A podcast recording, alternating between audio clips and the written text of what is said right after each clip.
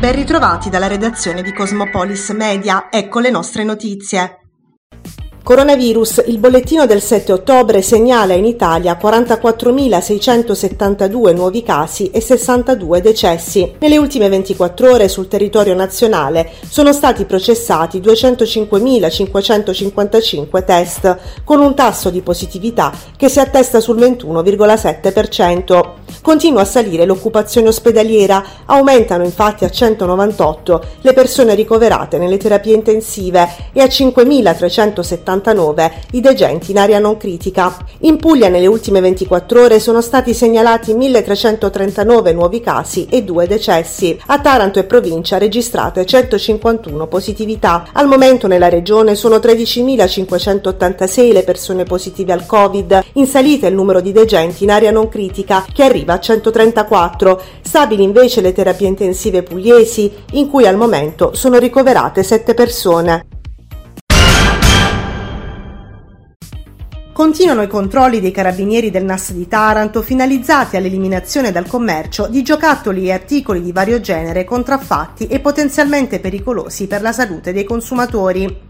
Nell'ambito di questa attività i carabinieri hanno sequestrato in una cartoleria della provincia di Taranto alcuni articoli di cancelleria per un valore complessivo di 500 euro, dal momento che sugli stessi non erano riportate le avvertenze e le informazioni d'uso in lingua italiana. Al titolare è toccata poi una multa di oltre 1000 euro. Riscontrate dai carabinieri del NAS gravi carenze igienico-strutturali in due cantine della provincia tarantina, con conseguente chiusura dei due depositi di prodotto finito annessi per un valore complessivo di 2 milioni di euro. Sempre per le stesse motivazioni sono stati chiusi dai carabinieri anche due depositi alimentari collegati a due ristoranti di Taranto ed elevate due multe per un totale di 2.000 euro.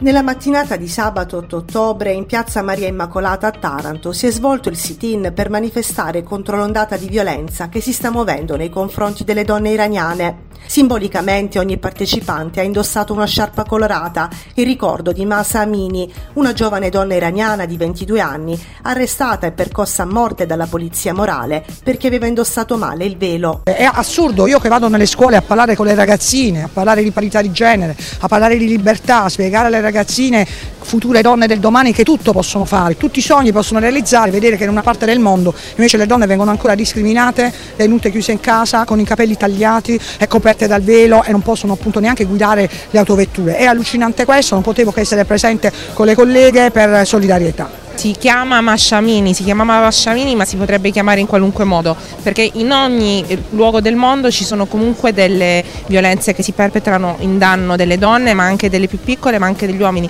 Oggi non facciamo molta distinzione perché quando c'è oppressione e repressione fondamentalmente il genere non conta, si tratta soltanto di ribadire ogni giorno sempre in maniera più forte quello che è il nostro sì ai diritti sociali, civili, alla umanitarizzazione del, del mondo e sicuramente un no sia alla repressione che alla guerra. Oggi è anche una, una giornata di pace, una giornata nella quale vogliamo ricordare ogni vittima di guerre ingiuste. Abbiamo deciso di fare il set-in eh, come forma appunto di solidarietà alle donne iraniane ma eh, anche in nome della libertà perché eh, quello che vogliamo manifestare oggi è anche che la donna che ha parità eh, di diritti con l'uomo è libera, è libera di indossare un velo, di fare delle scelte senza che queste scelte siano criticate o addirittura condannate.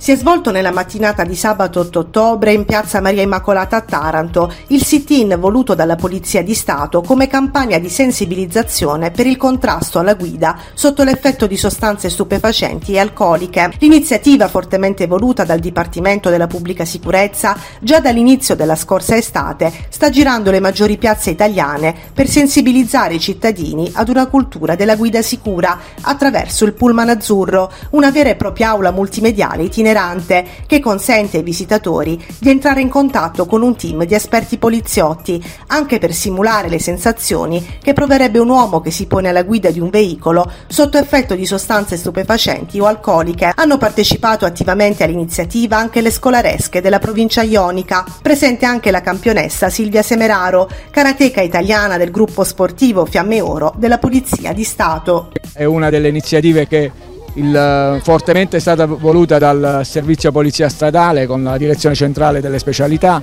ringrazio in particolar modo il direttore centrale, la dottoressa e il prefetto Daniela Stradiotto e questa mattina siamo qui con um, un atleta delle Fiamme Oreo, Silvia Semeraro, che tutti più o meno conoscete, è una tarantina quindi abbiamo bisogno di questi esempi per i giovani, è quello che stavo dicendo poco fa proprio a Silvia. Eh, la sicurezza stradale è importante per i giovani, è una campagna che va avanti da, da tanto tempo, mm, l'anno scorso il pullman è stato anche in altre eh, città della provincia, lo ripeteremo anche quest'anno. Per me è un onore innanzitutto essere qui oggi accanto a quest'ora, insomma in veste da Fiamme Oro, Polizia di Stato, ringrazio infatti le Fiamme Oro che mi hanno permesso di essere qui oggi, eh, non, anche un, saltare un allenamento delle volte può essere costruttivo se si assiste a una giornata del genere, dove si può essere d'esempio per i giovani, per le scolaresche, anche perché io sono una giovane e spero di essere d'esempio e da stimolo per tutti i ragazzi locali e non solo, io rappresento l'Italia, la Polizia di Stato, quindi spero di, mm, di essere presa sempre come punto di riferimento e di essere un esempio di donna, ma non solo donna di divisa, ma donna come tutte le altre, insomma, a portare il tricolore.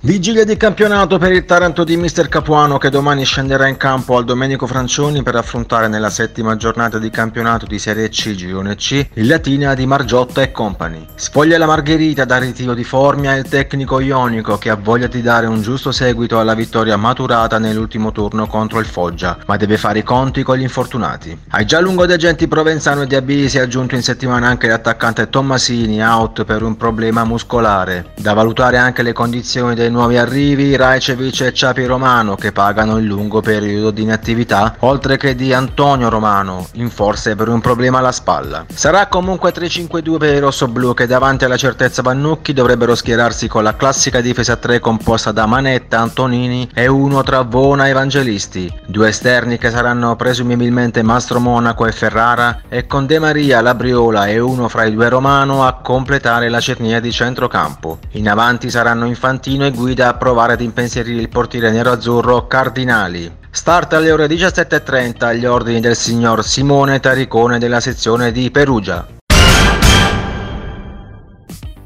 Prima trasferta dell'anno per la gioiella Prisma Taranto, i rossoblù al Palasport di Cisterna affronteranno la Top Volley nella seconda giornata del campionato di Superlega. Uno scontro diretto per la salvezza per gli uomini di coach di Pinto che proveranno a conquistare i primi punti della nuova stagione. Il tecnico recupera pienamente Falaschi e Stefani dopo i rispettivi acciacchi e affronterà la compagine pontina reduce dalla vittoria per 3-0 sull'Allianz Milano con il roster al completo. Alla vigilia del match con i laziali, il direttore generale Vito Primavera ha presentato la sfida ai microfoni di Cosmopolis Media. Tutte le gare per noi sono importanti, quindi noi le affronteremo tutte come abbiamo già fatto nella gara scorsa. È chiaro che questa ha un sapore particolare perché eh, tutti fanno delle fasce di, di livello tecnico. In realtà eh, Cisterna già ha dimostrato vincendo avere una 3-0 che è una squadra di ottimo livello, quindi per noi è importante, ma ripeto come saranno tutte le altre partite.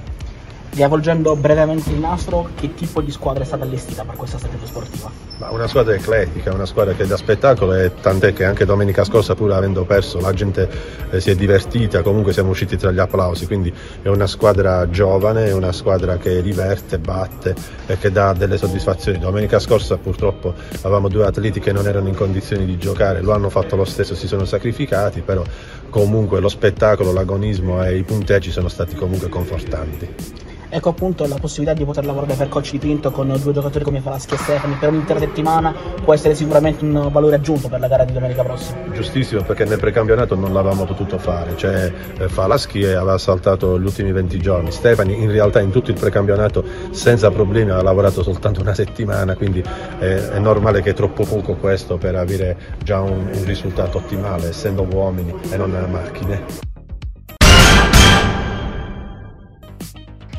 Trasferta per il CUS Ionico Basket Taranto che domenica sarà di scena a Ruvo di Puglia per sfidare la Tecnoswitch. Per i rossoblù allenati da coach Olive un banco di prova importante per capire sin da subito il tipo di campionato che dobbiamo aspettarci, specie dopo la vittoria all'esordio in casa contro Pozzuoli. Gli ionici si troveranno faccia a faccia con un grande ex, Manuel Diomede, un anno e mezzo in riva allo Ionio e capitano nella passata stagione. Palla 2 domani alle 18 al Palazzetto dello Sport di Ruvo di Puglia.